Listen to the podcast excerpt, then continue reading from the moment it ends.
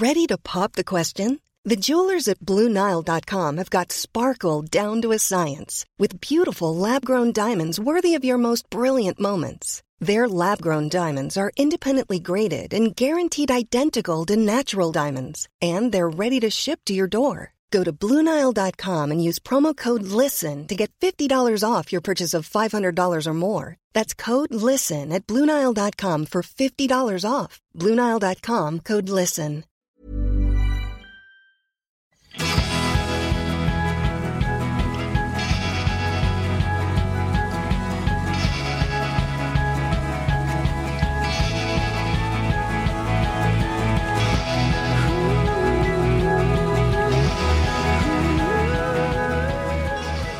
Får jag lov att servera dig kaffe? Inför denna fantastiska poddinspelning som vi har framför oss. Ja, men det så tänker jag mig att du vill ha en kopp kaffe. ja. Och så kan du... Um... Dessutom har jag mina nya glasögon som uh, jag är... Och grejen är att det är också rätt skönt. Jag har hört att jag pratat om hur gammal jag blivit i podden, men det är rätt skönt att ha ett par glasögon som är riktigt, riktigt ful i. Till och med min kille sa det till Nej. mig på ett väldigt snällt sätt, men han mm. bara Oh! Nej men nu, vet du vad? Vi måste prata om de här glasögonen ja. innan jag gör kaffe. Ja. För att ärlighet ja. är ju det bästa som finns. Och ja. liksom att kunna vara det med någon man är riktigt nära. Och när vi stod och skulle välja ut de glasögonen, då mm. sa jag också att du inte skulle ta dem. Kommer du ihåg Nej. det? Jag sa så här, men du skulle vara mycket finare i ett par mörker. Och så stod hon där som, de var, som glasögonförsäljarna alltid gör. De mm. bara, nej, du är jätte jättefin. Jag tycker verkligen de är supertrendiga. Jag tycker de passar jätteväl. Och jag kände redan då att du kommer inte vara nöjd med dig själv i dem. Vet du vad? Jag kände redan då. Dem för att använda dem. Det är lite så. Ja men så här.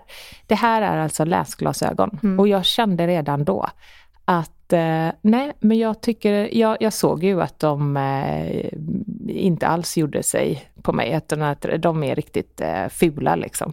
Så här lärarinneglasögon. Men jag visste också att jag hade väntat i över ett år mm. på att skaffa glasögon. Och jag mm. kände att ska jag börja leta efter glasögon som ska vara snygga kommer det ta ännu längre mm. tid. Så nu struntar jag i det här. Så mm. det var ett extremt moget beslut mm. och jag är sjukt nöjd med okay, det. Men då så. och apropå gut feeling labs mm. så visade ju sig i mitt test att jag hade väldigt höga mängder av en bakterie och eh, kan du gissa vad den bakterien heter? Var det lilla P? Nej, vad var den hette, den vi pratade om för några ja, det avsnitt? Det hoppas jag verkligen inte. Heter den lilla P? Klebsiella P. Mm, kallar jag inte den för lilla P? Nej, Klebsiella P. Den ja. heter egentligen något långt. Men då frågar jag, var det Klebsiella P? Nej, det hoppas jag inte, för då, då kanske han just nu håller på att producera alkohol ja. av kolhydrater mm. och så kanske jag får fettlever. Mm. Det vill jag inte ha. Nej du, Akkermansia.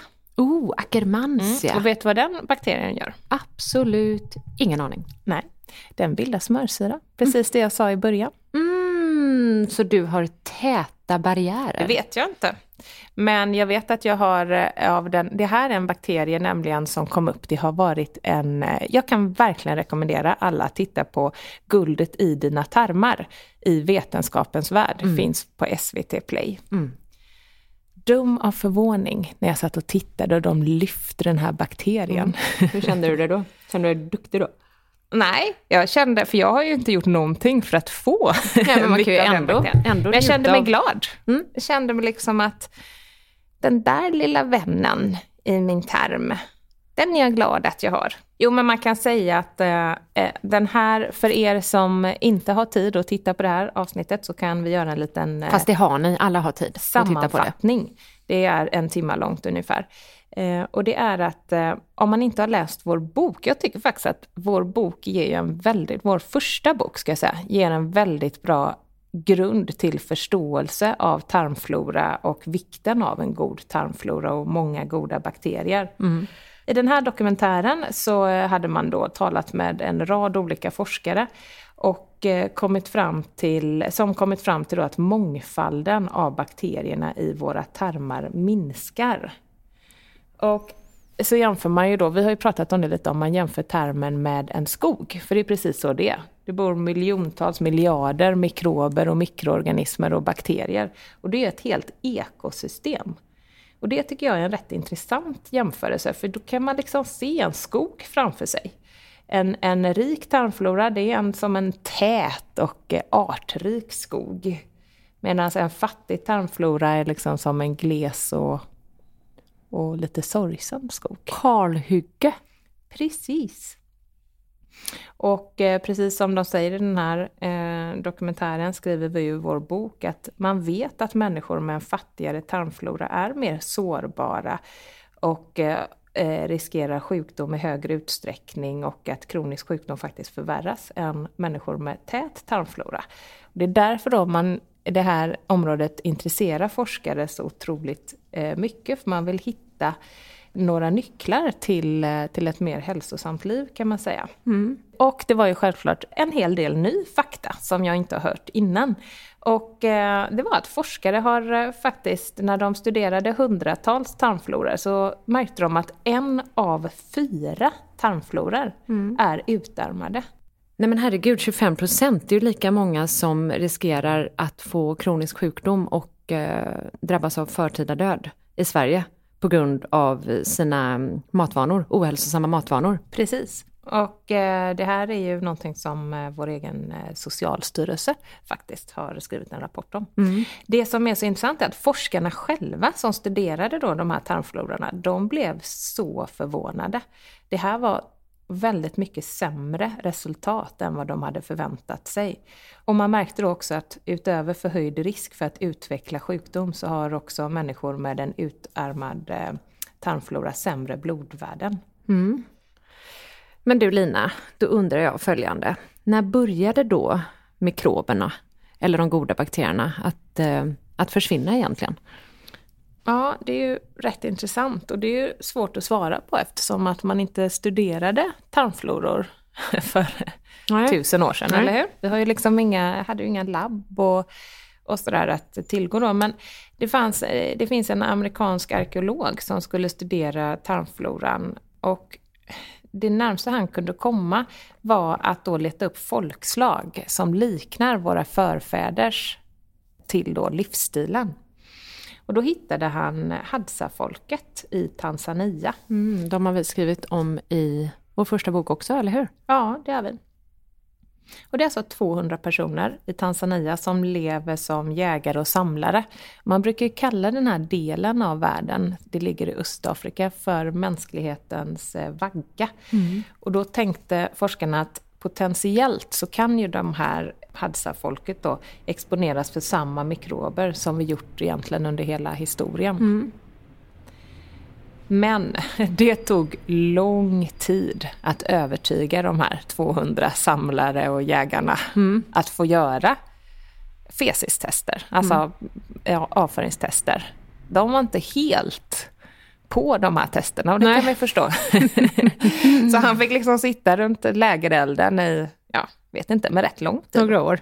Ja, och, och försöka verkligen förklara hur viktigt eh, de här människorna var för att, eh, för att eh, föra forskningen inom, inom eh, hälsa framåt. Vad intressant. Och till slut så, eh, så fick de förtroende för honom och han fick ett eget namn. Han kallades Dr. Mavi. Och det är mm. lika med då doktor skit.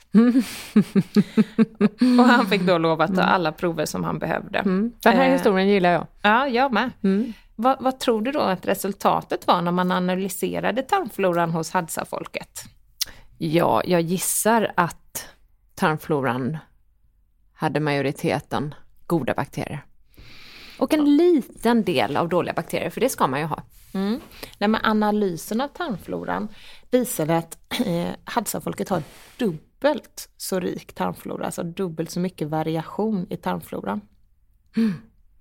Och då kan man ju tänka så här, ja ja men det var ju, det var ju en enskild studie där på Hadza-folket. Men samtidigt så eh, var det en annan forskare som eh, undersökte tarmfloran hos en ursprungsbefolkning i Amazonas. Mm.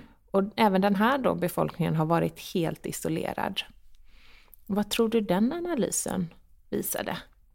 Nej, men jag tror att eh, mer än, de hade mer än eh, dubbelt så många god artrikedom och goda bakterier i sin tarmflora. Ja, de hade helt enkelt också 50% högre variation än vi i västvärlden. Mm. Och eh, då är det lite intressant att, eh, att eh, trots att det skiljer två kontinenter mellan de här ursprungsbefolkningarna så har de sydamerikanska indianerna och den afrikanska Hadza-gruppen mer likartade tarmfloror än... Det hade de? Ja. Det är ändå väldigt intressant. Och det, det, nej men det som forskarna ställde sig frågan, det är ju så här, okej, okay, men vi har mycket mindre variation. Betyder det att vi också har förlorat viktiga funktioner? Mm. Det är ju egentligen mm. det intressanta. Nu hade man då sett att vi har en lägre mm. variation. Och då kommer jag tillbaka till den där skogen igen. Mm. Det gjorde de också. Får jag säga det igen? Ja. Kalhygge. Precis. Och det är ju rätt självklart då, om man ser då ett kalhygge framför sig och en rik skog, att det är klart att massa funktioner har försvunnit där. Ja, det är klart. Men då undrar jag förstås, och alla som lyssnar, att varför har då de här ursprungsbefolkningarna en så varierad tarmflora i, om man jämför med vår mm. moderna människans tarmflora? Ja, men hypotesen, det är ju att det är livsstilen. Den kosten som eh, de här ursprungsbefolkningarna äter tillsammans med de villkor man lever under, alltså livsstilen. Mm. Så som stress, sömn, mening med livet. Ja, precis. Vad man lyfter fram som väldigt viktigt, det är eh, faktiskt antibiotika som ja. har ökat enormt de senaste 60 åren. Usch, där kom den igen. Mm. Och att det faktiskt räcker med en antibiotikakur för att slå ut helt en, två eller kanske till och med tre arter mm. och få dem att aldrig återvända.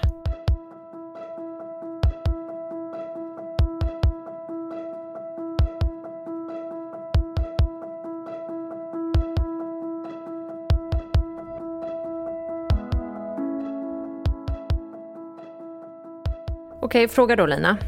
En mm. gång för alla. Är det då maten som har utarmat vår tarmflora? Ja, alltså ja, maten är en viktig komponent.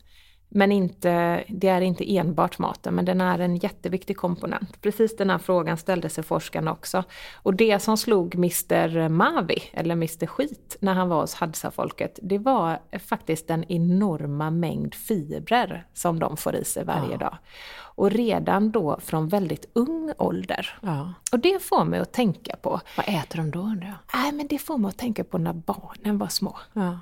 Hur kommer, fiberlöst Kommer du inte ihåg? BVC informerade mig om att jag skulle vara försiktig mm. med fibrerna. För jag, jag gjorde ju egen mat till Karl i alla fall mm. i den här mixen som jag Mix. flitigt använde. Mm. Då sa de, det måste vara försiktig, han kan inte äta så mycket fibrer. Intressant. Så att eh, den höga konsumtionen av fibrer tror då forskarna är eh, en stor anledning till att de här ursprungsbefolkningarna har en så varierad tarmflora. Mm. För det vet ju alla som har lyssnat på den här podden eller läst våra böcker eller läst vår blogg att fibrerna, det är ju bakteriernas bästa mat. Eller hur? Ja, de älskar fibrer. Mm. Och äter man då en fiberfattig kost, som tyvärr alldeles för många av oss i vår del av världen gör, så riskerar man till slut att de bakterier som bryter ner fibrerna helt enkelt försvinner. Och då förlorar man ju variation och blir mer sårbar för sjukdom. Väldigt mm. enkel ekvation mm. egentligen. Och en annan sak med fibrer som jag tänker på. Innan vi började jobba med mat och hälsa, innan vi började jobba med fibrer som mat för de goda bakterierna, så trodde jag liksom alltid att man fann fibrer i bröd och mm. spaghetti och sånt där. För mm. det är mm. lite det vi har lärt oss, eller hur? Gjorde man det? Ja, det finns ju ja, i alla fall eh, fiberknäcke och fiberberikad pasta och fiber, eh, fullkornsris och... Mm. Mm. Det har ju varit ett sätt för industrin som vet att när man processar mat så försvinner fibrerna. Just det. Och då har man tillsatt fibrer på helt fiberfattiga produkter. Så först har de tagit bort och sen har de lagt till? Ja. Men jag menar... Vilken ja. luring! Och det som är, är ju att, och det säger de i det här programmet också, det är ju att det är framförallt fibrer i grönsakerna vi ska jaga. Ja. De naturliga kostfibrerna som de kallas. Just det, i sin renaste form.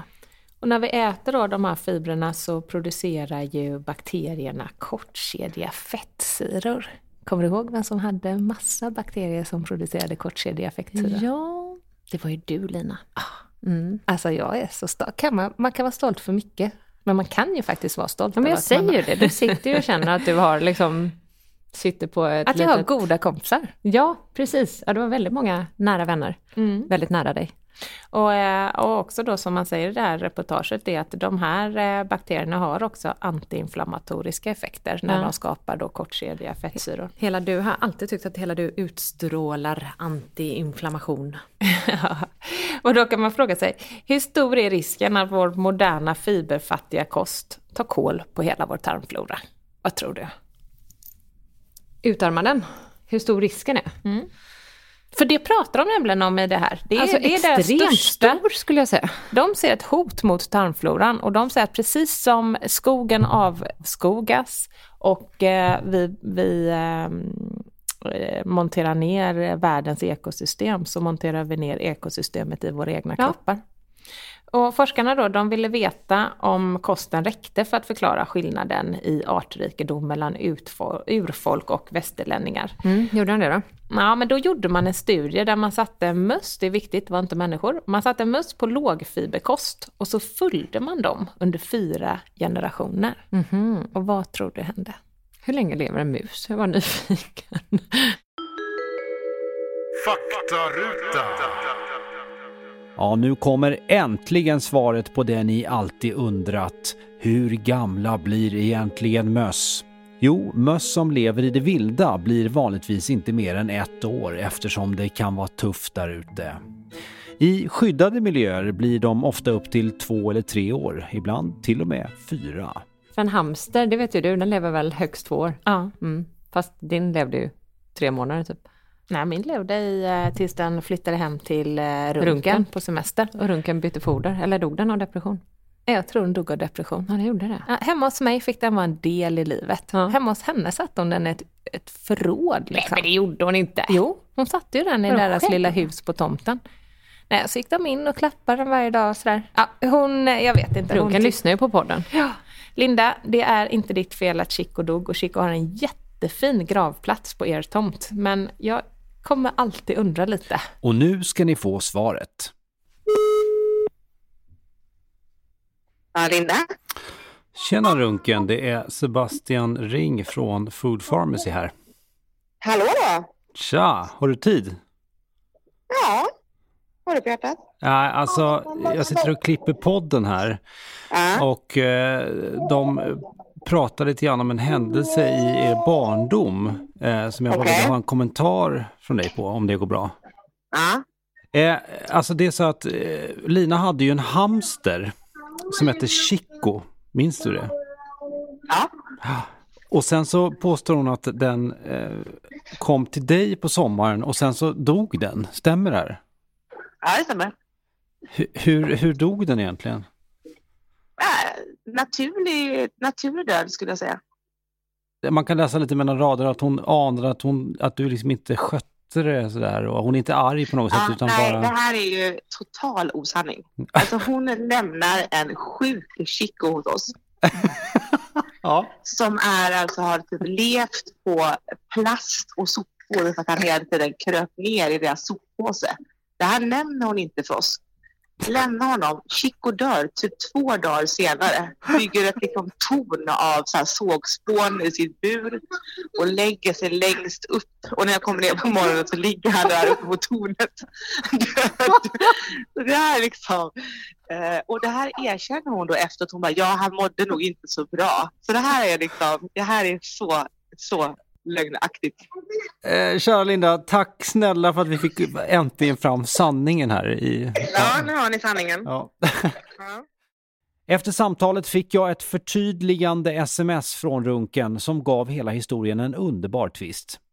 Hej! Viktigt att påpeka att detta inte var i vår barndom utan för typ fem år sedan.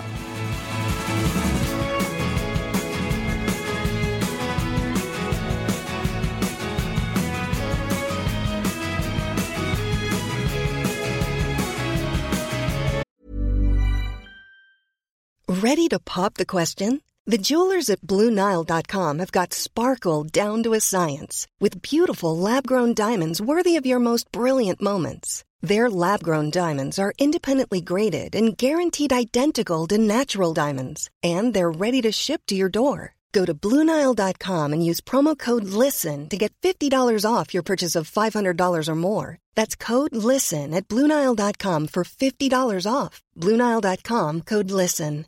This is Paige, the co-host of Giggly Squad, and I want to tell you about a company that I've been loving, Olive and June. Olive and June gives you everything that you need for a salon quality manicure in one box. And if you break it down, it really comes out to $2 a manicure, which is absolutely insane. It's also so easy to get salon worthy nails at home with Olive and June. The difference between how your nails used to look when you did them yourself and now with the Manny system is a complete game changer. The best thing about Olive and June too is it's a quick dry, dries in about one minute, lasts for five days, and full coverage in up to one to two coats. Visit oliveandjune.com slash perfect Manny 20 for 20% off your first system. That's oliveandjune.com slash perfect Manny 20 for 20% off your first system.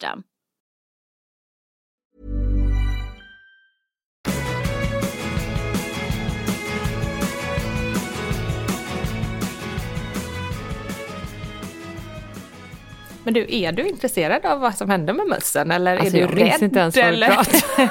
vad, vad är det här Jag är jätteintresserad. Berätta om mössen. Ja, men då Fyra generationers möss. fick äta lågfiberkost. Mm. Och så kollade forskarna vad som hände. Och för varje generation som åt då en eh, kost låg på fibrer så förlorade man allt fler mikrober i tarmfloran. Wow. Uh, och när de kom till fjärde generationen, vad hade hänt då? Jag tror att Musse Pigg hade extremt, Musse Piggs barnbarns barns barn hade extremt liten artrikedom och få goda bakterier i sin tarmflora. Rätt eller fel? Han hade förlorat halva artrikedomen. Mm. Precis som vi har gjort. Mm. I jämförelse med urbefolkningarna. Mm. Det är roligt att Musse Pigg är liksom ur, urbefolkningen. ja. Nej men efter bara fyra generationer. Mm. På ja, det är snabbt, snabbt tapp. Möss är det ju, väldigt viktigt att understryka, inte människor men ändå. Problemet är faktiskt inte bara fiberfattig inte? mat idag. Nej. Nej, utan problemet är faktiskt också att vi har fått massa tillskott av nya molekyler. Men det måste du utveckla, vadå nya molekyler? Jo, det är, så här, det är då livsmedelstillsatser mm, som vi kan spåra i princip i varenda processad vara. Alltså onaturliga tillsatser. Mm. Men man kan inte spåra det till grönsaker, Lina? Nej, alltså vi, det är ju det vi menar, att man ska äta eh, så eh, hela och eh, oprocessade livsmedel som möjligt. Mm. I det här fallet då så tittade man på någonting som heter um, emulgeringsmedel. Mm. Och bara i en vanlig glass kan vi hitta upp till tio olika emulgeringsmedel. Mm. Och då... Kan jag tänka mig, jag som läser, har för vana att läsa innehållsförteckningar eftersom vi har glutenintolerans i familjen. Jag stöter alltid på emulgeringsmedel.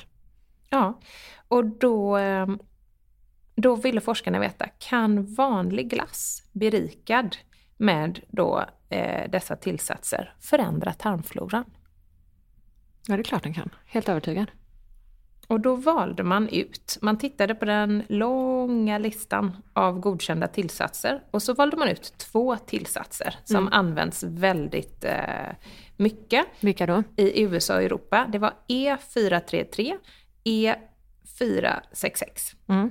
Och de finns i glass, salladsdressing och chokladkakor. Faktaruta. Emulgeringsmedel är så kallade ytaktiva substanser. Det innebär att de har förmågan att minska ytspänningen mellan två ämnen som egentligen inte går att blanda.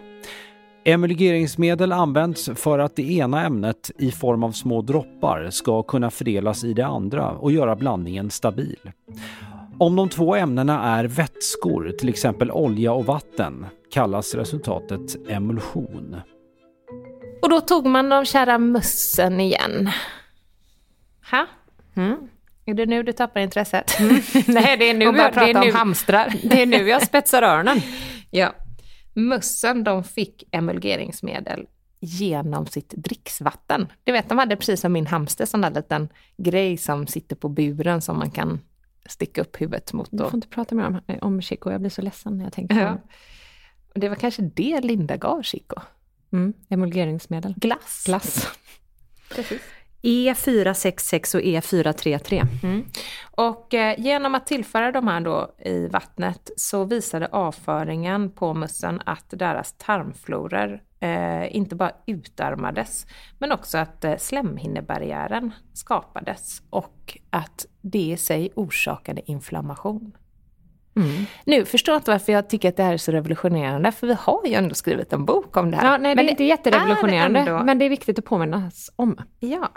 Gång och på gång. Grejen var att jag kanske blev förvånad för forskarna blev så otroligt förvånade för de, an, de förväntade sig inte så här stora effekter som det blev. Mm. Men en annan grej som jag tycker är extremt intressant det är att man började testa beteenden också. Mm. Och vad tror du man märkte? Jo, man märkte att de mössen som åt emulgeringsmedel, mm. de blev mer oroliga. Ja, de blev stressade. Ja, så fick man se hur de mössen som hade ätit då emulgeringsmedel de blev lite vresiga. på ett annat sätt. Oroliga liksom. Oh. Det som är intressant det är att eh, tarmfloran eh, förändrades av de här två ynka tillsatserna och eh, miljoner människor världen över konsumerar de här tillsatserna varje dag. Och för mössen så ledde de inte bara till beteendeförändringar och tarmsjukdomar utan även då viktökning. Och eh, när det kommer till godkända tillsatser så har man faktiskt aldrig studerat hur tillsatserna påverkar tarmbakterierna. Men eh, nu, tack vare det här, så ska man studera om det kan ha effekt även på människor. Och titta på dessutom om livsmedelstillsatser kan förklara den globala fetmaepidemin.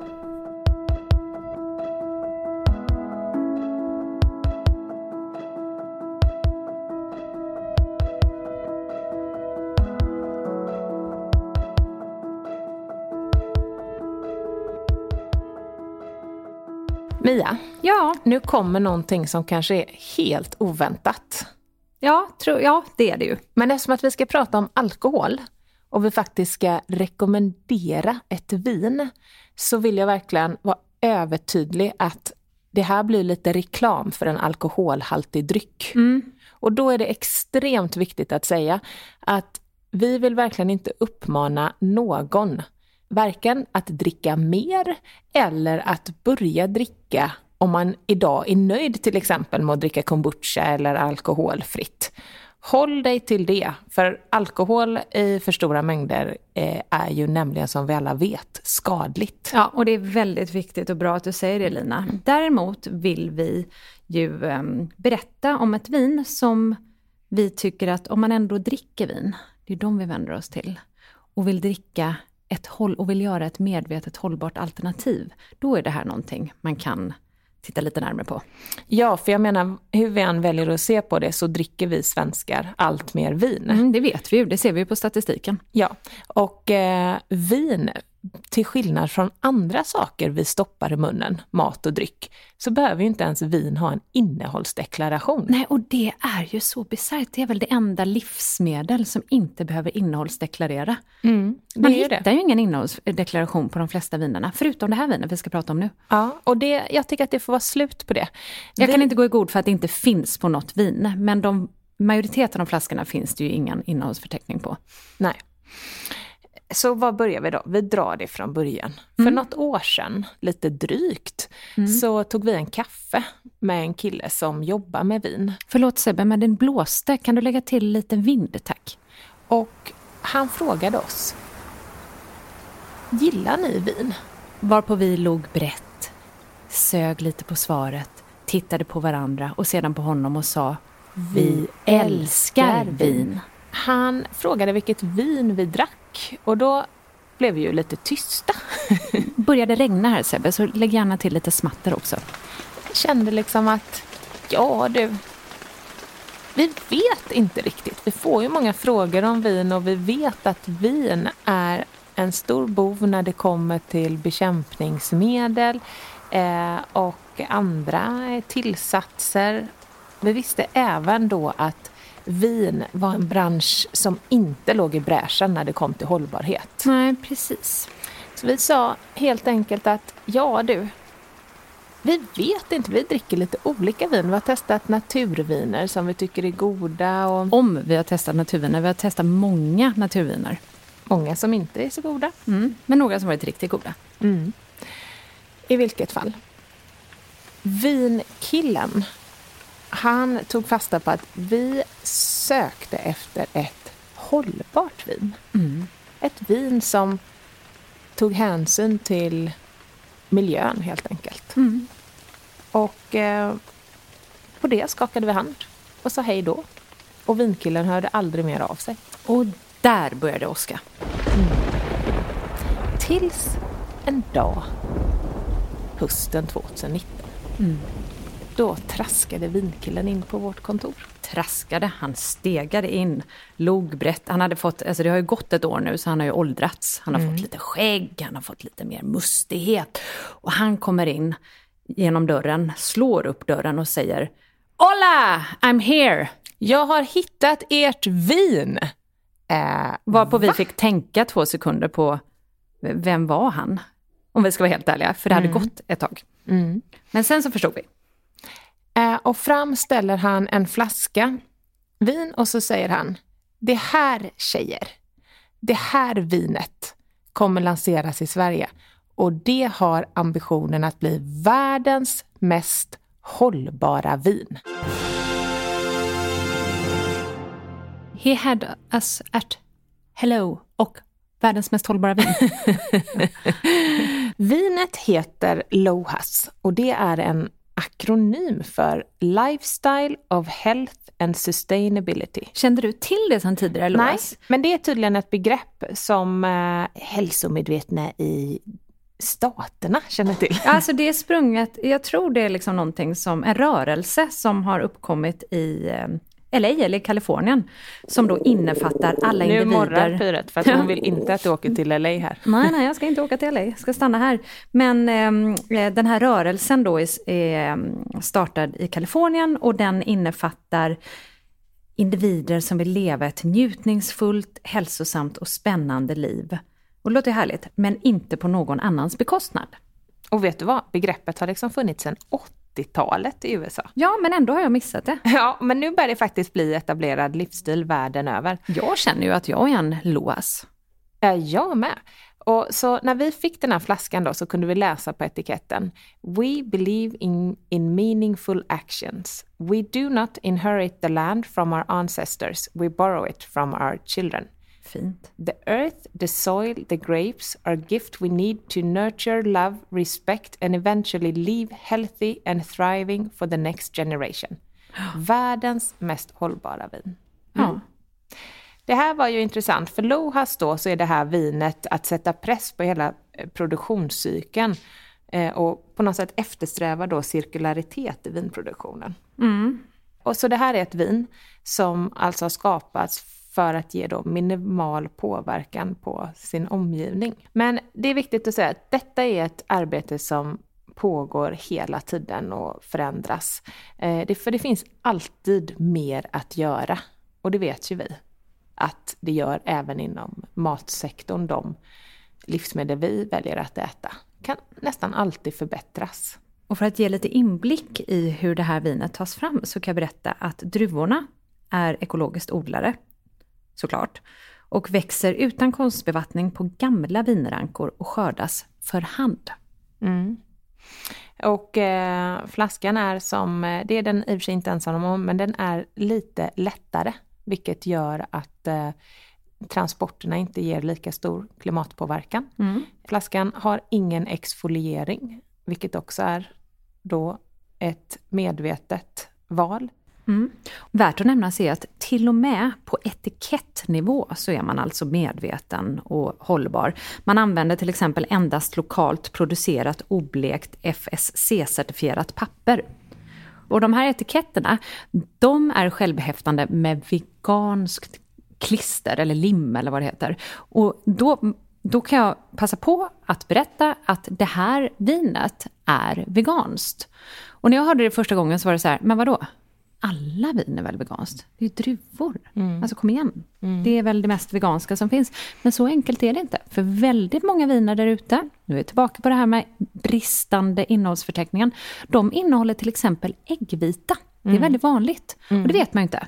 Men det här är alltså ett vin för veganer. Ja, det är alltså certifierat för veganer. Mm.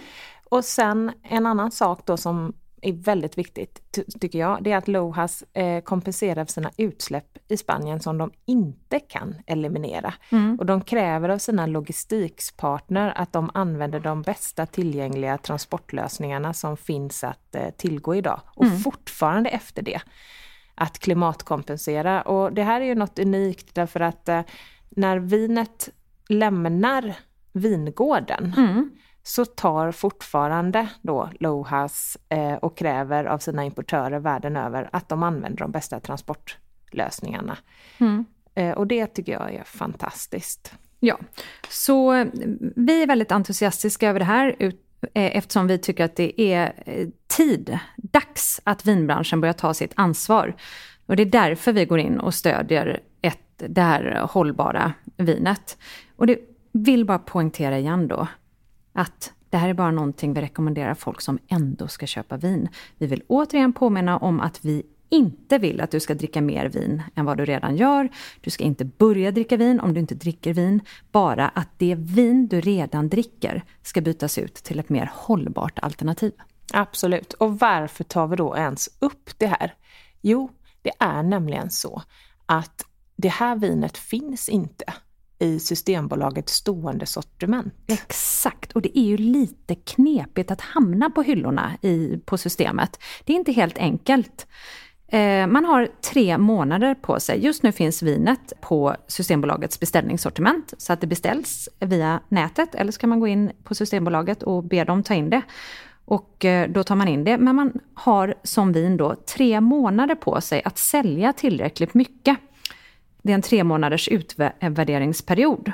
Och säljer man tillräckligt mycket på den tiden så kan man få till då en fast lansering och hamna på hyllorna runt om i Sverige. Och vi, vi tänker att det är viktigt att ett vin som Loas lyfts och kommer in i det stående sortimentet.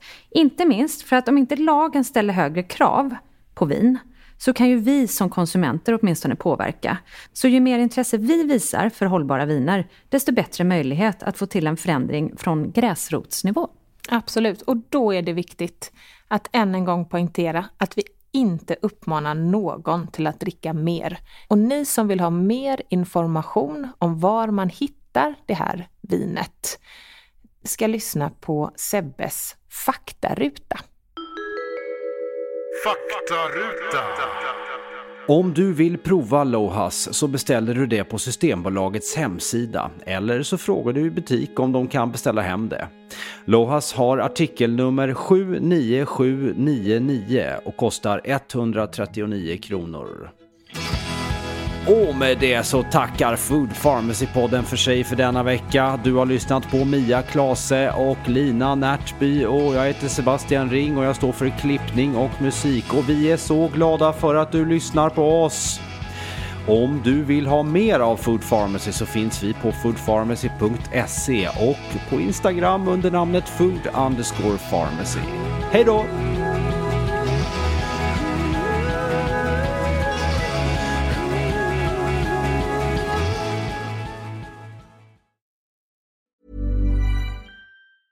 Hey, it's Danny Pellegrino from Everything Iconic. Ready to upgrade your style game without blowing your budget? Check out Quince. They've got all the good stuff shirts and polos, activewear, and fine leather goods, all at 50 to 80% less than other high end brands. And the best part? They're all about safe, ethical, and responsible manufacturing. Get that luxury vibe without the luxury price tag. Hit up quince.com slash upgrade for free shipping and 365 day returns on your next order. That's quince.com slash upgrade. Hi, I'm Daniel, founder of Pretty Litter. Cats and cat owners deserve better than any old fashioned litter. That's why I teamed up with scientists and veterinarians to create Pretty Litter. Its innovative crystal formula has superior odor control and weighs up to 80% less than clay litter. Pretty Litter even monitors health by changing colors to help detect early signs of potential illness. It's the world's smartest kitty litter. Go to prettylitter.com and use code ACAST for 20% off your first order and a free cat toy. Terms and conditions apply. See site for details. Planning for your next trip? Elevate your travel style with Quince. Quince has all the jet setting essentials you'll want for your next getaway, like European linen, premium luggage options, buttery soft Italian leather bags, and so much more. And is all priced at 50 to 80% less than similar brands. Plus, Quince only works with factories that use safe and ethical manufacturing practices. Pack your bags with high-quality essentials you'll be wearing for vacations to come with Quince. Go to quince.com slash pack for free shipping and 365-day returns.